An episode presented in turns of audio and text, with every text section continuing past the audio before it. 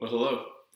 My name is Brian Walsh, and I'm excited to bring you the third class in our series on Jeremiah.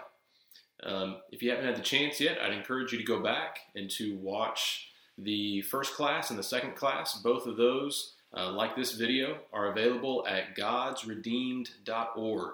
Uh, so if you haven't seen those two videos, or if somebody shared this with you and you want to see some of the other videos that we have, go to godsredeemed.org and then look on the left hand side there and go under the sermons option. Uh, we've got a lot of uh, videos right now. We've got sermons that are uploaded there that can help edify and encourage you. But uh, I'm excited tonight to bring you this, this third class. Uh, two weeks ago, we did an introduction. We covered chapter one. And then last week, Matt did a great job uh, bringing us from chapters two all the way through chapter six. And tonight, we're going to start in on chapter seven of Jeremiah. But let me uh, let me set the scene. Maybe do a little bit of a, a recap with you. If you think about where we are, we talked in that first class about the geopolitical uh, setting of what was going on. Uh, you think about where Judah is. Israel has already been taken captive by Syria, and to the north there's Babylon. Babylon is this growing world power. Uh, one of the things that was unique about Babylon is that they formed these alliances. So they formed alliances with the Chaldeans, with the Medes, with the Persians, and they were really growing into a world power at this time. Uh, in fact, taking over for Assyria. And then to the south of Judah, you still had Egypt, which was a formidable power in its own right. Um, and, and, so you had these two players on the world stage with Judah right in between. Uh, we talked a little bit about the kings of this time. Uh, the the king during the beginning of the book of Jeremiah is King Josiah. And if you remember King Josiah, he took the throne when he was eight years old. He reigned for 31 years. Jeremiah actually picks up in the 13th year of that reign. But King Josiah was a good king. He put through a lot of incredible reforms. Um, he cleaned out the temple, he took down the high places, they found the book of the law. Um, a lot of good things were happening. There was good, strong leadership at the top, but unfortunately, not all the people repented, and that was the role that Jeremiah was called to fill to, to call these people to repentance. So you had those 31 years of Josiah, and then over the next about 22 years, you had four kings. Two of the kings only lasted for about three months. The two other kings lasted for 11 years each. But four kings in rather rapid succession as Babylon was pushing nearer and nearer and nearer, and then ultimately destroyed the city of Jerusalem. So that's that, that's the background. That's the context to what's going on. Um, when we get to chapter seven, as I mentioned, this is during the time of Josiah, and if you were to go back to Second Chronicles chapter thirty-four, Second Chronicles 34 kind of lays out the, the timeline of what was going on. Um, it says that he was eight when he took the throne. Eight years into his reign, he began to seek God. Twelve years into that reign, he began to purge the land. And 18 years in, they find the book of the law. So if Jeremiah starts in the 13th year, we are literally right in the middle of these sweeping reforms that are going throughout the nation. And I say that because the chapters that we're going to look at tonight, Jeremiah chapter 7 through 10, are an address by Jeremiah at the temple. So he is talking to individuals that are coming to the temple to worship.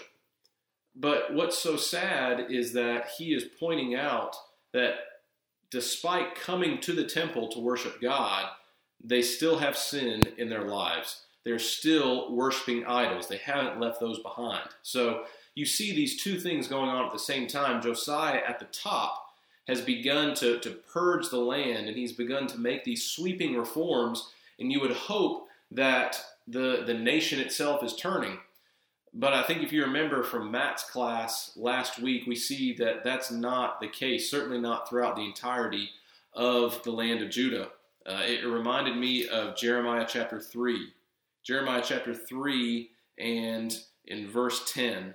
It says, And yet for all this, her treacherous sister Judah has not turned to me with her whole heart, but in pretense, says the Lord.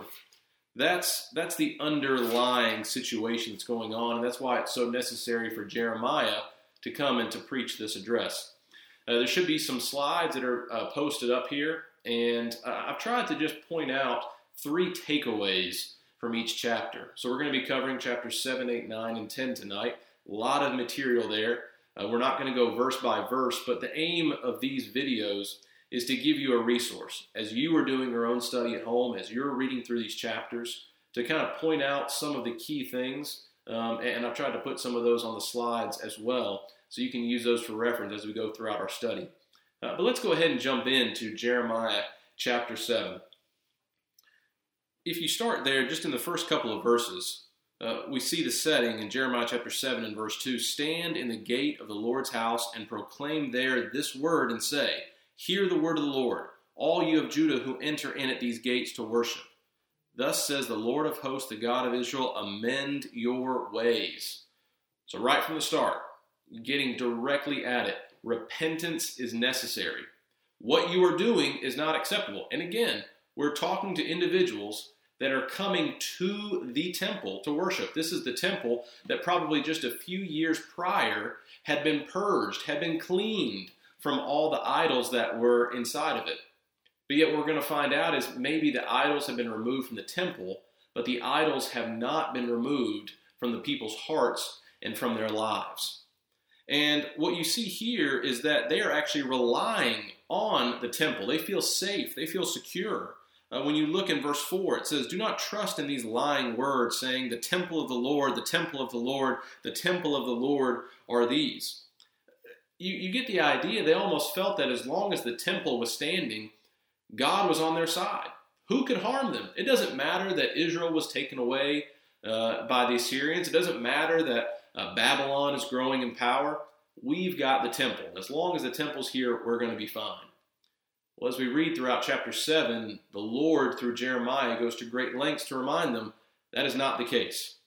The temple is not some sort of special uh, talisman, it's not some sort of good luck charm that as long as it's standing, you're going to be fine.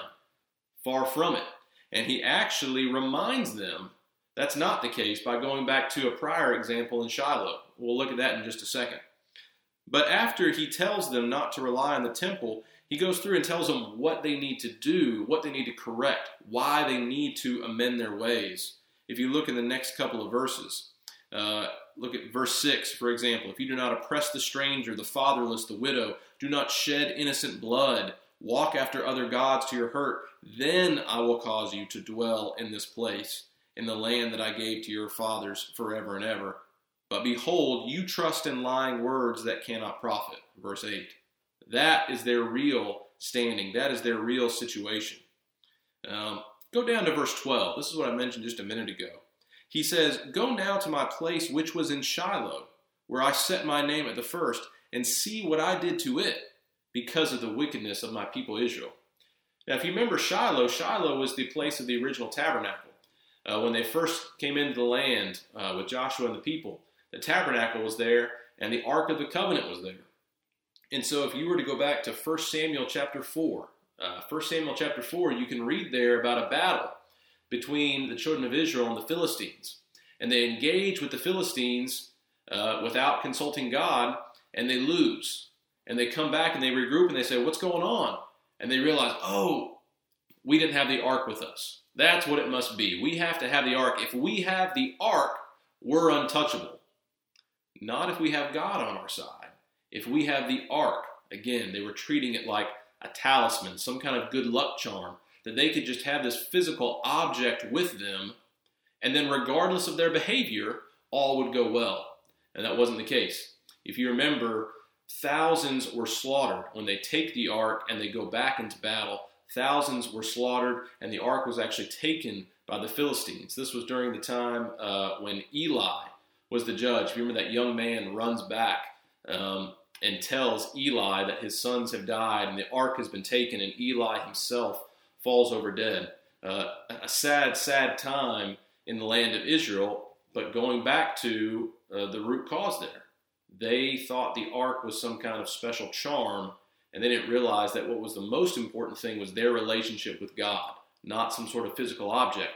And he's bringing that example here to them, speaking about the temple. It's the same thing. Just because you have the temple, maybe you've cleaned it up, maybe you've taken the idols out of the temple, you have to do more. You have to completely remove the idols from your life.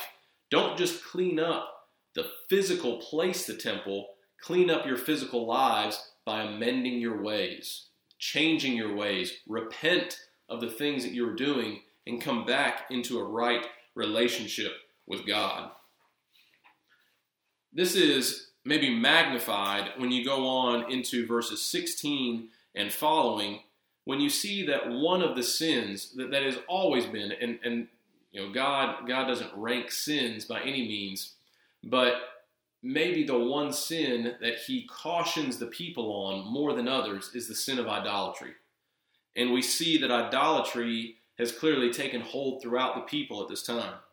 Uh, he mentions in uh, verse 18 the children gather wood, the fathers kindle the fire, and the women knead dough to make cakes for the queen of heaven.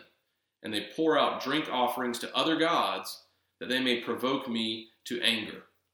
So idolatry was still a part of their lives, and, and maybe what is most concerning is that the children are even involved in this. This is not just the parents that have fallen away and taken part of this, they've made it a family activity so that mom and dad and the kids are all taking part. And what's most concerning there is that now you're just passing it on from one generation to another. So instead of the commandment to teach your children to follow the Lord God, to love the Lord God, they're actually doing the opposite. They are teaching their children to worship this Queen of Heaven, uh, whether that's a, an Ashtoreth or, or whatever it may be. The point is, it's somebody besides God. It's an idol besides God, and that's unacceptable. And again, we're talking to people that are coming to the temple, but yet this is a part of their life on the other days. And he's calling out their hypocrisy and letting them know this is this is unacceptable. God is not going to accept your temple worship. God is not going to accept you when idolatry is part of your life. When you go down to the next couple of verses, he really makes this clear, verses 21 through verse 26.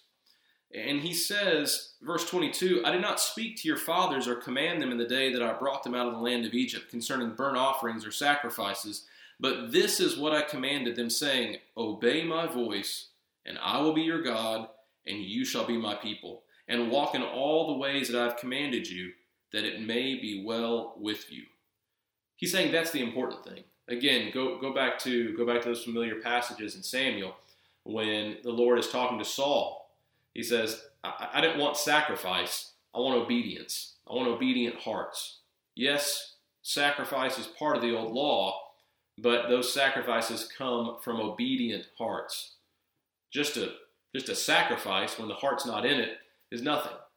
And that's the same for us today when we think about our worship, how our worship must have both components. It must be in spirit and it must be in truth. If we have one without the other, it's going to be unacceptable to God. If maybe we're following things to the letter, but our heart is not in it, it's going to be unacceptable worship. On the flip side, if we have all the zeal and all the passion in the world, but yet we're not worshiping and obeying God the way that He would have us to, that, that passion and that zeal is, is, is misdirected. And again, it's not going to be acceptable to God. And, and He brings this out clearly to them. And He says in verse 25, Since the day they came out of the land of Egypt, I sent the prophets to correct them. He says, rising up early and sending them, yet they did not obey me or incline their ear. And that's the task that sadly awaits Jeremiah. He is another one in those long line of prophets that God has continually sent to his people to remind them, I want you to obey me. I want to instruct you. And this is this is the this is where they find themselves. As you close out the chapter, verses 27 through 34, uh, it, it's hard to go by without mentioning that their sinful acts culminate in maybe what is one of the most despicable forms of idol worship, and that's mentioned there in verse 31, and that is the, the sacrifice and the slaughter of innocent children. Uh, verse 31 They built the high places of Tophet, which is in the valley of the son of Hinnom, to burn their sons and their daughters in the fire, which I did not command. That was one of the sins that was specifically called out by Manasseh. If you remember, we talked about that would have been uh, Josiah's grandfather. Um, one, one of the most wicked kings for a long period of time before he repented to the end of his life. But the, the, the specific sin of sacrificing and slaughtering children is just, uh, honestly, it's hard to fathom. It's hard to fathom how you could have individuals, again, we're talking about people that are coming to the temple. They're coming to the temple to worship God, but yet the sacrificial offering of children is a part of their life. It's hard to reconcile those two things, and, and, and it would be hard to go by this verse without uh, commenting on the world that we live in today. it, it is, it is hard to fathom how uh, abortion can, can even be a thought in, in the minds of individuals today. Uh, while, while not a sacrifice to an idol, the slaughter of an innocent child for what? To, to end to end this life so that so that somebody so that somebody wouldn't have the burden of raising that child. It's just it, it's hard to fathom, and I think the point that, that we can make here is that it's completely incompatible with God's word. It's completely incompatible with the way that God would have us to live our life. He even says there at the end of verse 31 These are things that I did not command, nor did it come into my heart. It's incompatible with God's heart to sacrifice and to slaughter young children. Um, and, and, and, yet, that gives you an idea of where this people was. Uh, this was their state at the time that Jeremiah is prophesying to them when you go on in, let, us move into uh, let's move into chapter eight. Chapter eight, the first couple of verses there talk about the judgment that's going to come, and judgment should come. When you think about all the things we've just discussed, uh, a nation of people that still has idolatry so tightly uh, intertwined into their lives, a nation of people that is sacrificing their children, judgment needs to come upon them, and it's going to happen. Um, when you look at these first couple of verses, uh, chapter 8, verses 1 through 3, the city is going to be ravaged to the point that the graves are going to be desecrated. Uh, it mentions in verse 3 death shall be chosen rather than life by the remnant. It's a scary thing to imagine that things are going to be so bad that even the ones that escape are going to wish that they had died. What we see in the following verses, though, is, is uh, you know, it's not it's not humorous, but it's interesting to see that, that God uses this analogy to essentially look at, at animals and compare how animals will actually follow the path that God has laid out for them better than God's own people. Uh, he mentions, let's see, let's look in let's look in verse 6. I listened and heard, but they do not speak aright. No man repented of his wickedness, saying, What have I done? Everyone turned to his own course. As the horse rushes into the battle, even the stork in the heavens knows her appointed times. And the turtle dove, the swift, the swallow observe the time of their coming, but my people do not know the judgment of the Lord. God pointing out this contrast between some of the most basic creatures of his creation. They know their place, they know their path, they know what God has designed for them. But yet, God's people don't. God's people don't understand the judgment of the Lord. And he, as he goes on in, in, the next couple of verses, uh, you can go down verses 7 really on down through about verse 16. Um, this deceit and this wickedness is only going to lead to judgment. Again, this is kind of tying in with those first couple of verses of the chapter. But uh, he, he says there, um, you know, look at the scribe you look at the, uh, it mentions there the prophet in verse 10 that deals falsely. They're saying peace when there is no peace. All these individuals, all these individuals that should have been leading the people, that should have understood God's judgment and followed God's direction, they weren't. They were following after their own course. And the end result was only going to be judgment. When we come down to verse uh, verse 18, chapter 8, there in verse 18, we see that the end result is, is, really, is really this sorrow, this mourning on behalf of the prophet. He is, he is not unmoved by the tragedy that he prophesies. And, and really, it reminded me uh, of Christ, of Christ in Matthew chapter 23, as he looked out and knowing the suffering that was going to come among his people. He, he was not he was not unmoved. Um, he, he was not he was not unsympathetic to their situation. And Jeremiah is in the same uh, the same boat here.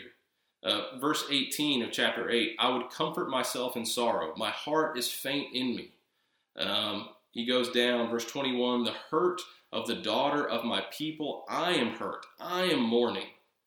And he asks this question, verse 22 Is there no balm in Gilead?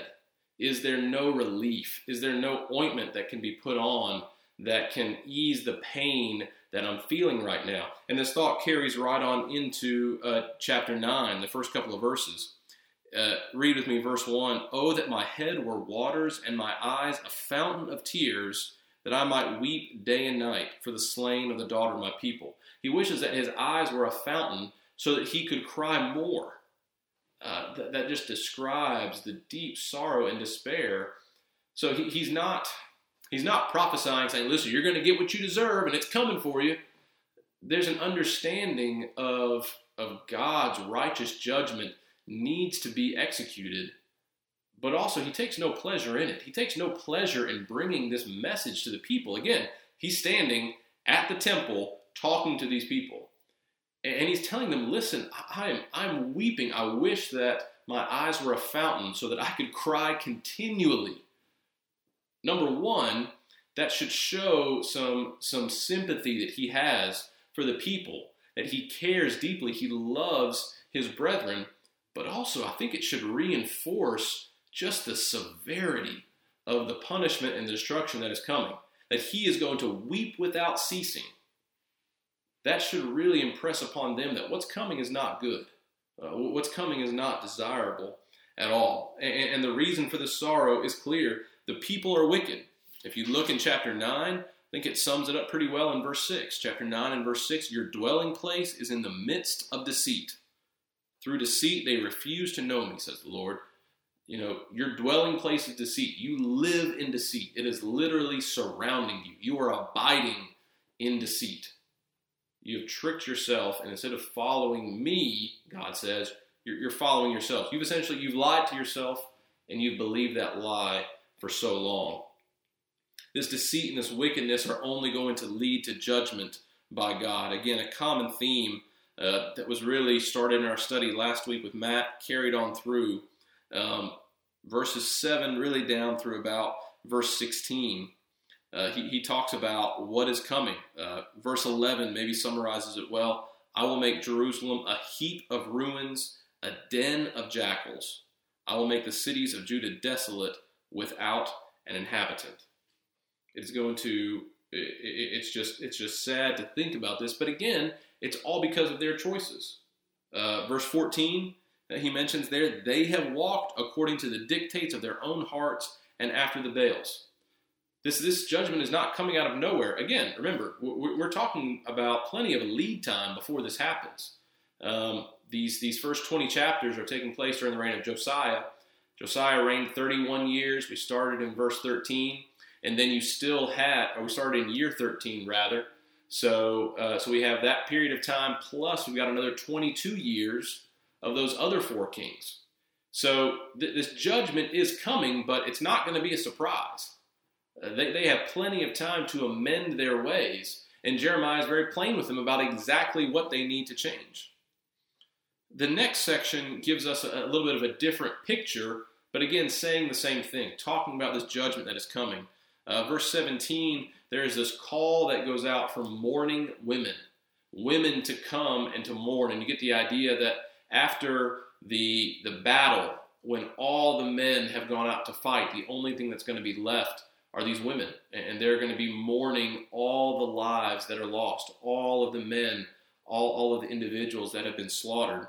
And it mentions verse 19 a voice of wailing is heard from Zion. How we are plundered. We are greatly ashamed. We have forsaken the land. We've been cast out of our dwellings. That's the picture that is presented here. Verse 22 Even the carcasses of men shall fall as refuse on the open field, like the cuttings of the harvester, and no one will gather them up. Just a truly devastating and gruesome picture. That's the destruction that is that is awaiting them. The, just as the the people realize here that the temple would not save them, that's how we kind of started. They also need to realize that these other things that they cling to are not going to save them. And the last couple of verses here in chapter 9 bring that out. Um, verse 23, it says, Let not the wise man glory in his wisdom, let not the mighty man glory in his might, nor let the rich man glory in his riches. But let him who glories glory in this, that he understands and knows me, that I am the Lord, exercising loving kindness, judgment, and righteousness in the, in the earth. For in these I delight, says the Lord. It's just a reminder to them that he, he's mentioned time and time again that they've gone after their own way.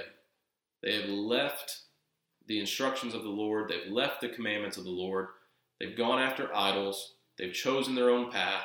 And, and again, they thought they were wise, they thought they were mighty, they thought they were rich, they thought they were safe and secure.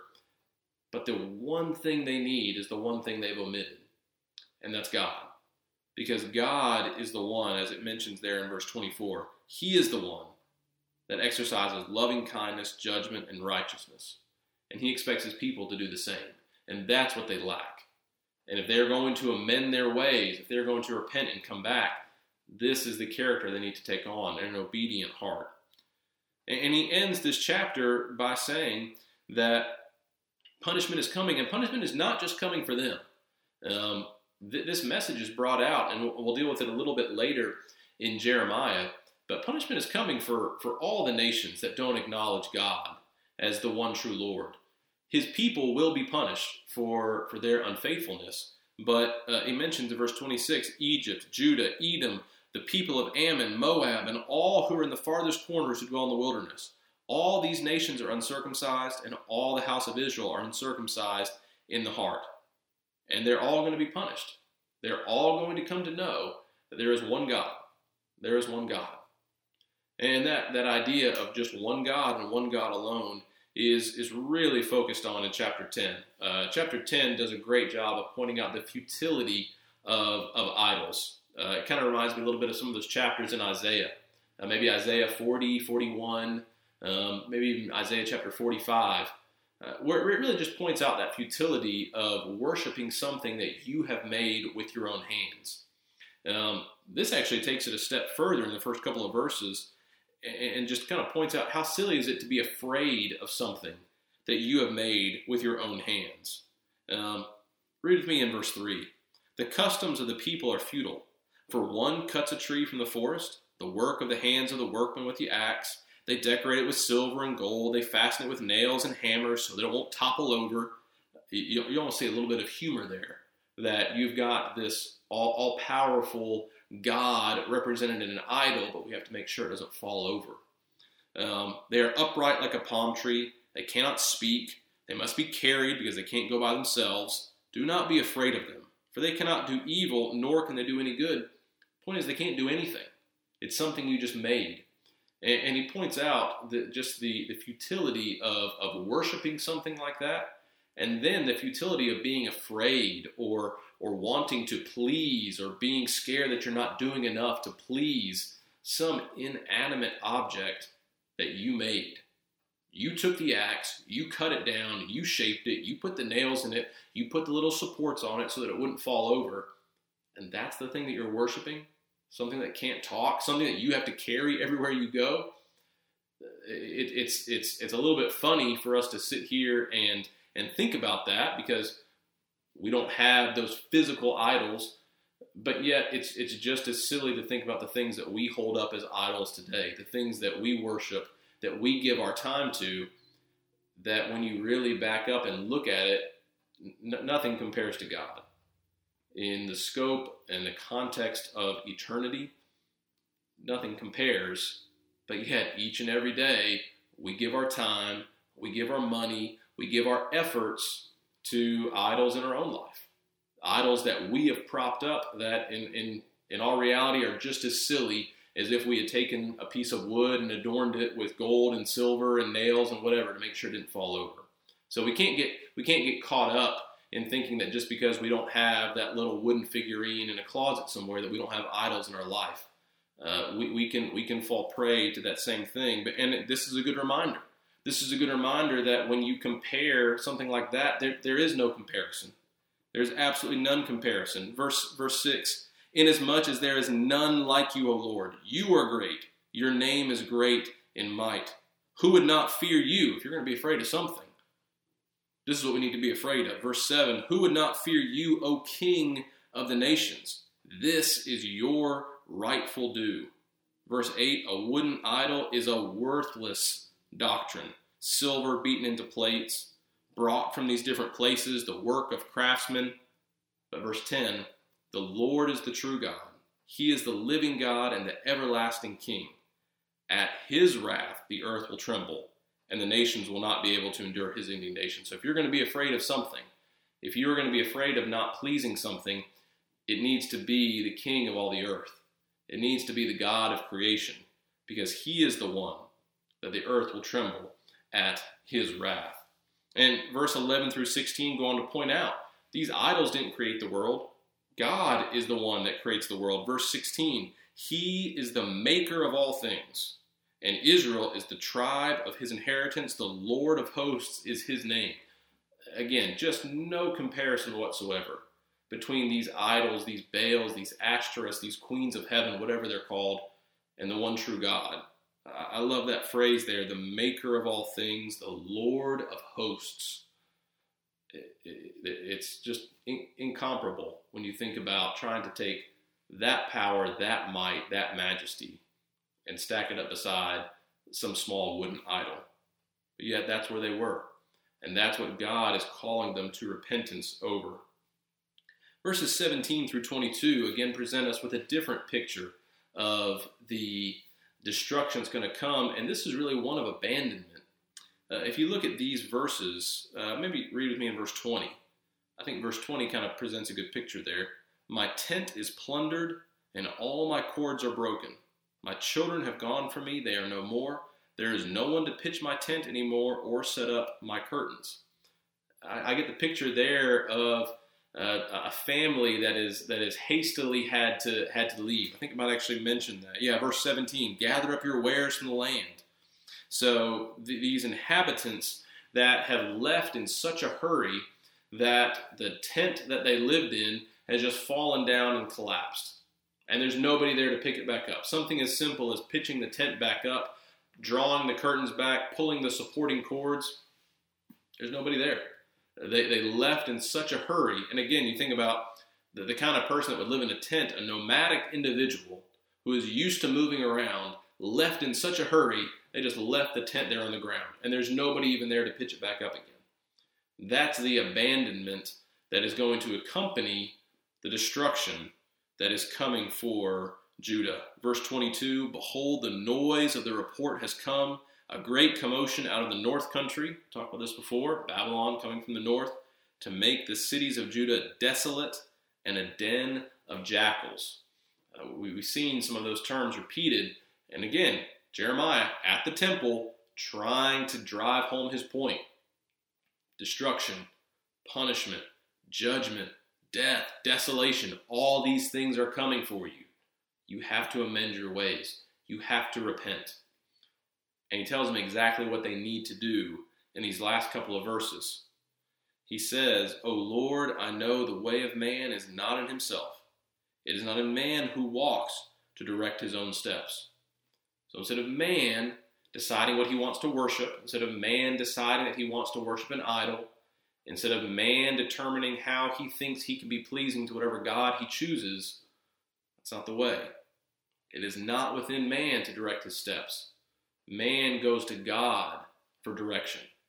The direction is only found in the one that we described earlier as the maker of all things. 24, O Lord, correct me, but with justice, not in your anger, lest you bring me to nothing. We need correction. We need those prophets sent to us, rising early in the morning to give us God's word so that we can be corrected, so that we can know how to be pleasing and acceptable unto God. And last of all, we need mercy.